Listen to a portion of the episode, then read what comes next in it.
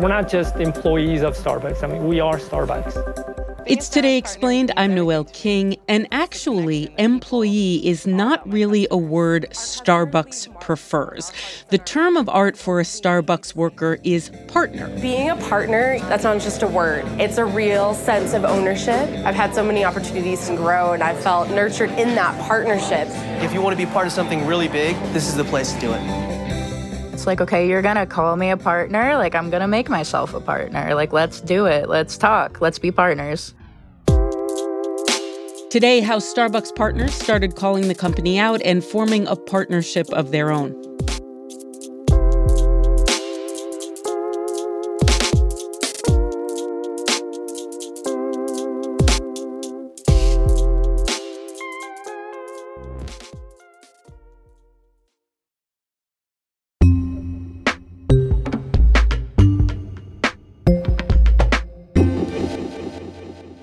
Rani Molla, you're a senior data reporter at Recode from Vox. And for the last couple of months, you have been talking to a lot of baristas. What have you been up to? So I've been talking to tons and tons of baristas. For some reason, they all seem to be 22 years old. I've talked to more 22 year olds now than I've done since I was 22. and we're seeing this unprecedented wave of unionization happening at Starbucks, you know, the nationwide coffee chain.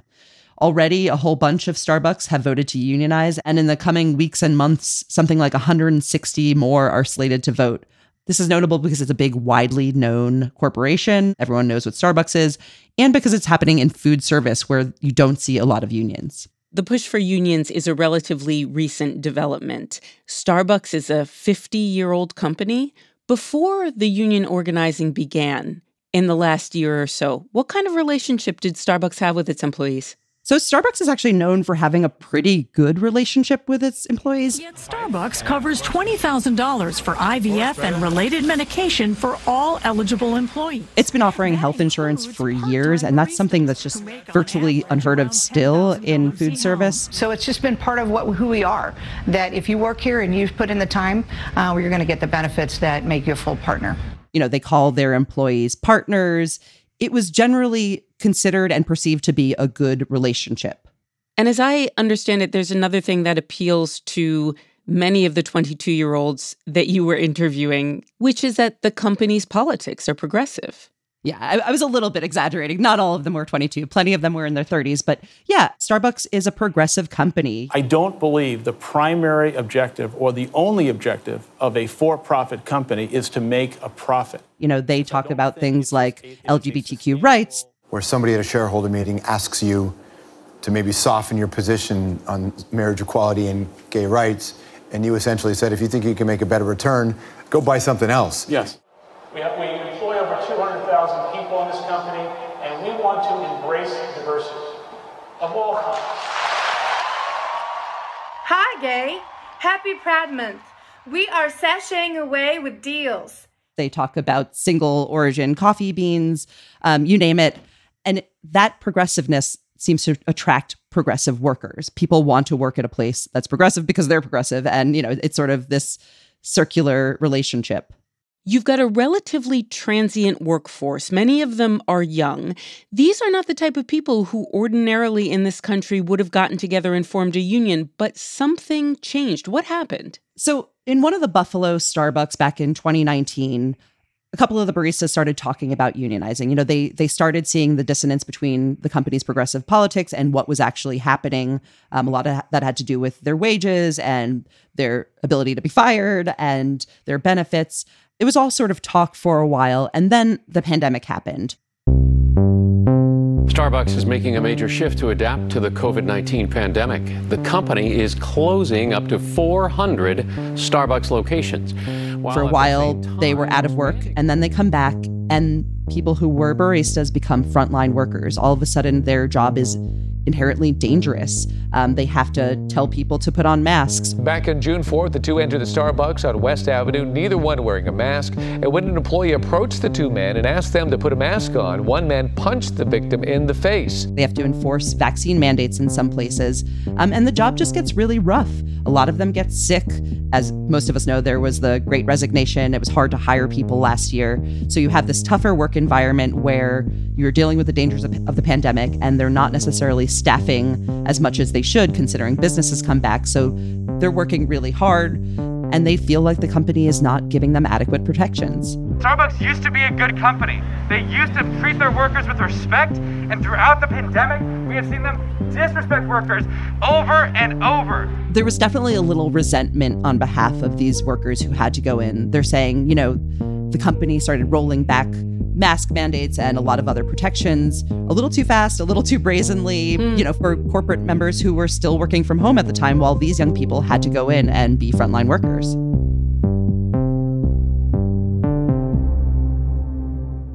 When did the first Starbucks stores decide to form a union and how did that process go? So they started trying to unionize in earnest in the spring of 2021. The original Buffalo baristas who were talking about this started reaching out to different partners all around the Buffalo area. That's a little bit easier in a city because you could often sub in for someone at a nearby Starbucks. So there was a lot of trade off with employees going to one place and another.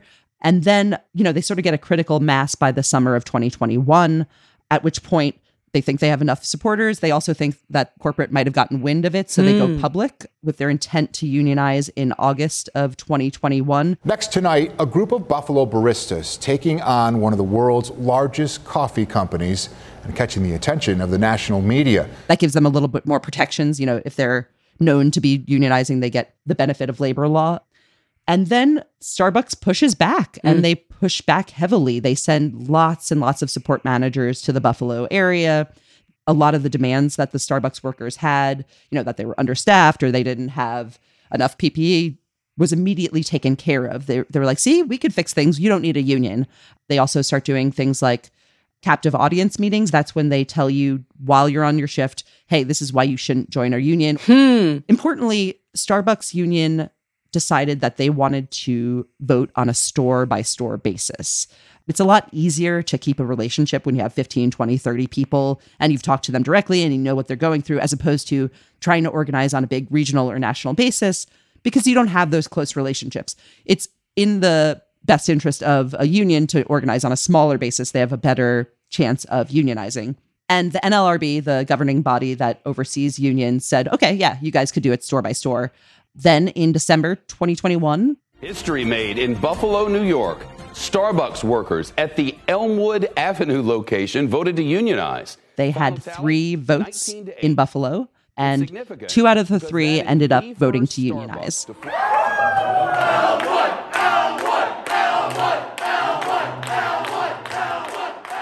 So there are thousands of Starbucks stores across the country. Three of them hold union votes. And then all of a sudden, it's like the dominoes fall looking to unionize. That's the goal of employees at a Memphis Starbucks. They say there's a new push to unionize Starbucks employees across the state of Missouri. Yeah, we told you about the efforts here in the St. Louis area. Well, now the union movement is coming to the Kansas City area. These employees at the Astoria Boulevard Starbucks have become the first in Queens to file for a union election. Seven. Why is that? I talked to a lot of these original Starbucks workers and they said, you know, as soon as it was in the national media, as soon as people from Starbucks around the country saw that this was possible, you know, it just sort of implanted the idea that, oh, wait, we could unionize. Oh, wait, these are the problems that they have over across the country in Buffalo. They just got tons and tons of inbound emails. They had a website, they're all on social media. They just got hmm. tons and tons of people reaching out to them, being like, hey, how do we do this? I was told by one of the union leaders that um, once Seattle voted to unionize. There's a store in Seattle, which is the hometown of Starbucks.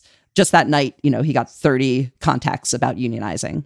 So we have yes votes in Buffalo. We have unions then form. Mm. Have the unions achieved the changes in working conditions that these workers wanted? What's different now? You know, it's like sort of the most cinematic part. Like, okay, they've they've gotten people together, they go in, they vote, they beat this big corporation. But just because you've unionized doesn't mean that you get the benefits of a union. Now they actually have to negotiate a contract. And that is a really tough thing to do. The contract is the document that says, okay, these are the benefits you're going to get. Here's the floor on wages. Here are the sort of health benefits that you get. We can't fire you without just cause, that sort of thing. All of that stuff has to be in the contract. And they don't have contracts yet. Hmm. They have to work with the company to create a contract and negotiate what they want. And that's really hard to do given current labor laws. The company is supposed to bargain in good faith, but there is no real teeth behind the NLRB's power to make them do so. And there's nothing forcing companies to actually agree to the contract. So they've got a big, difficult road ahead of them in order to get their contract. How long do contracts usually take to sign? So they could take anywhere from six months to never. Um, wow. I, I, I saw a stat. It depends on which data set you're looking at, but something like 30% of unions never reach a contract, or at least not after a few years. And by that point, you know, they lose a lot of steam. A lot of the people who are originally there unionizing maybe have left, um, and it's sort of done. So it's really important that they do get a contract. So, part of the impetus for all of this is that you have a workforce that is relatively young. You have young people who decided to unionize who now may be dealing with contract negotiations for years, and yet they don't expect to be at Starbucks forever. Do right. you think that the workers who started this movement will end up seeing any of the benefits? A lot of them I spoke to, you know, I don't know if they're going to be there in a few years. A lot of them are in college. Some have been there already five years and, you know, plan to be there longer. It really depends. I think they came of age during these big social movements, Black Lives Matter, Me Too. They're really comfortable with the idea of creating change in the world. They're also very comfortable with technology, which helps them spread that message. But I think overall, the sentiment was we want to make this better for other Starbucks workers and for workers everywhere. We want this to happen at McDonald's, we want this to happen at Taco Bell. I don't think it was so short sighted that they're like, okay, I need this to happen in the next year for me. I think they want it to be a larger movement.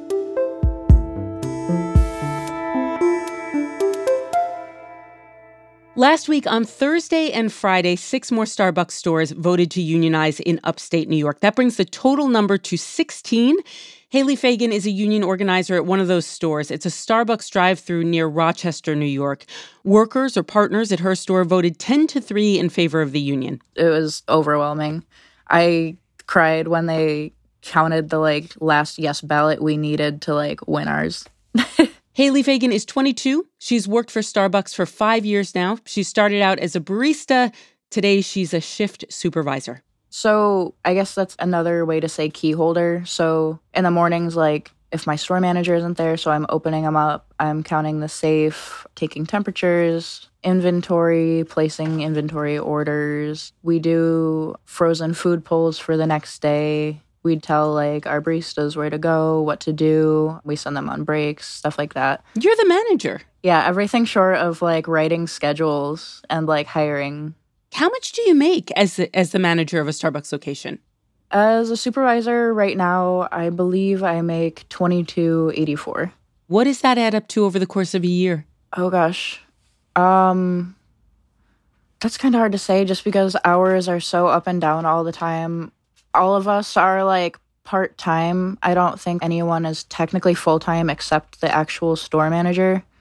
So one week I could be working like 20 hours and the next week I might be working like 32 or I might be working like 18. I think last year it was around 30,000 though. Okay, yeah, I didn't realize that your hours were so varied. I assumed you were doing 40 hours a week, but it sounds like that's not at all guaranteed. No. And what's an average day's schedule for you? I would say on average 5 a.m. anywhere to like 10 a.m. to like 1:30 p.m. It super varied. Working at a Starbucks, working in food service or retail, not necessarily the kind of job that is unionized. Uh, it never would have occurred to me when I was your age to push for a union at one of my jobs in food service. Why did you think it was necessary? What was going through your head? So, in like my five and a half years with Starbucks, I've been with multiple different stores through like store closures in which our district manager had you know come to us and promised like you guys are going to be okay your store is going to be fine. And then you know maybe a month later they were like by the way your store is not fine and now we're going to have to find you somewhere else to work you know, as someone who doesn't drive, the first location I worked at, I worked at out of proximity, especially because I was 17 when I was hired. Wow. And then I got moved to a location that was a bit farther away, and I had to Uber more and rely on rides more. And I guess I just got used to it. So it's been something I kind of just deal with because I'm like working towards my license currently.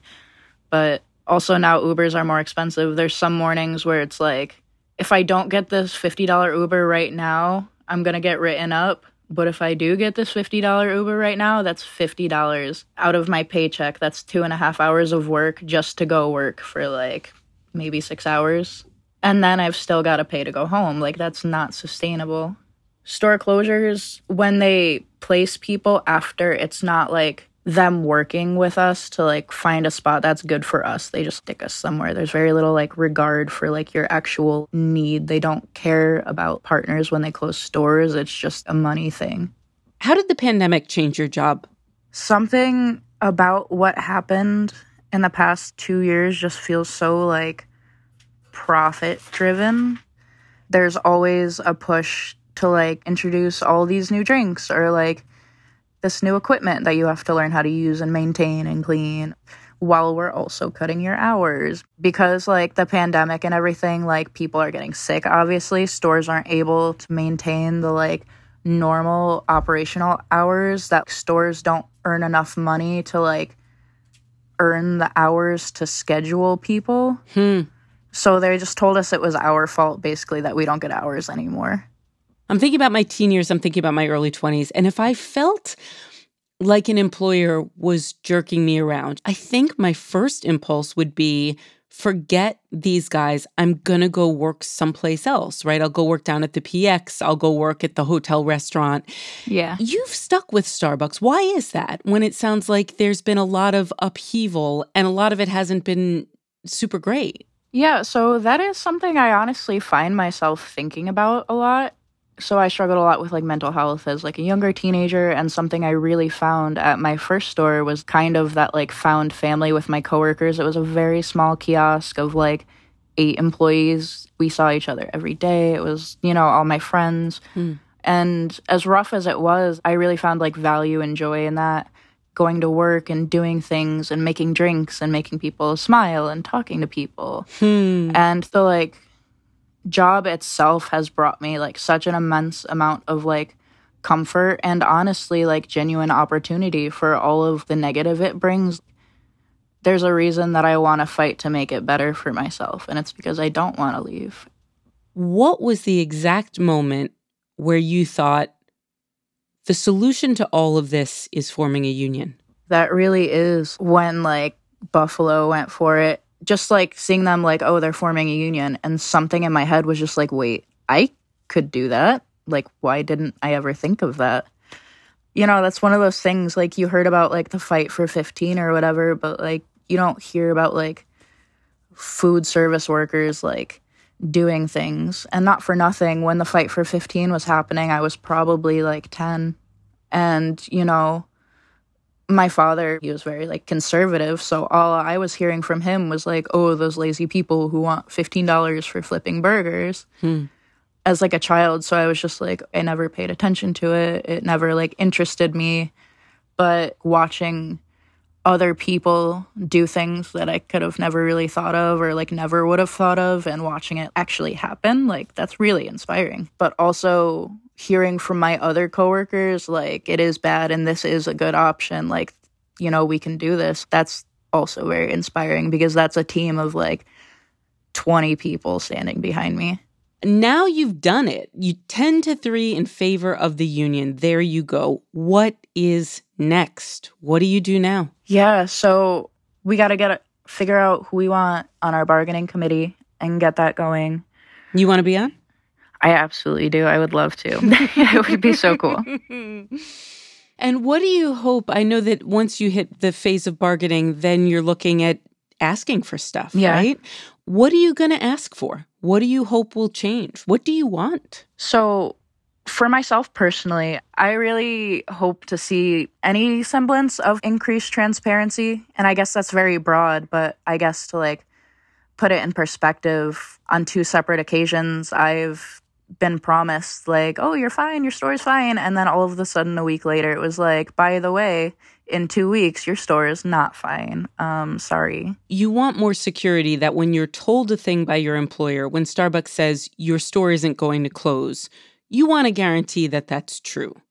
They're not going to tell us 2 weeks later that, "Oh, actually you're out of a job." And see, that is like a very specific example that I'm sure not everyone can relate to. But on the same note, like a store closure is not a sudden decision. Hmm. That's something like they've been looking at numbers for a while. Why aren't we part of that conversation at all? Why why don't we know until it's too late? Hmm. If this affects my financial security, my job security, what's happening to me, why don't I know? I want to know. I deserve to know. The CEO of Starbucks, Howard Schultz, said at a company town hall recently Here's where it gets a little sensitive because I've been coached a little bit, but I do want to talk about something pretty serious. We can't ignore what is happening in the country as it relates to companies throughout the country being assaulted in many ways by the threat of unionization. That man's the CEO of a company that you mostly like working for, have invested five years of your life in. What do you make of that statement? I heard it and honestly, it was just like a little funny to me. Like honestly, we went into work the next morning and everyone who had like heard about it, we were like, "What do you mean?" Like I he talks about like how Starbucks is better without a union and like you know, good if we can just talk to partners, like, you know, partner to partner or whatever. But it's like, he's super ignoring the fact that partners are starting the unions. Like, yeah. Workers United isn't like getting a like full staff of people hired at every unionizing like store or store that's filed to like make it happen. It's like, this is like 200 ish stores across like 28 states, and it's all these people saying like hey there needs to be a change and like it's laughable when he's like oh we're being assaulted. And it's like no like we're just saying we deserve better. There's no outside force attacking or assaulting anyone. Like we are the union. That's the point. We have a say.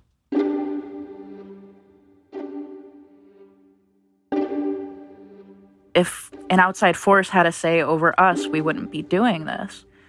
You know, we are becoming unionized, so we have a say.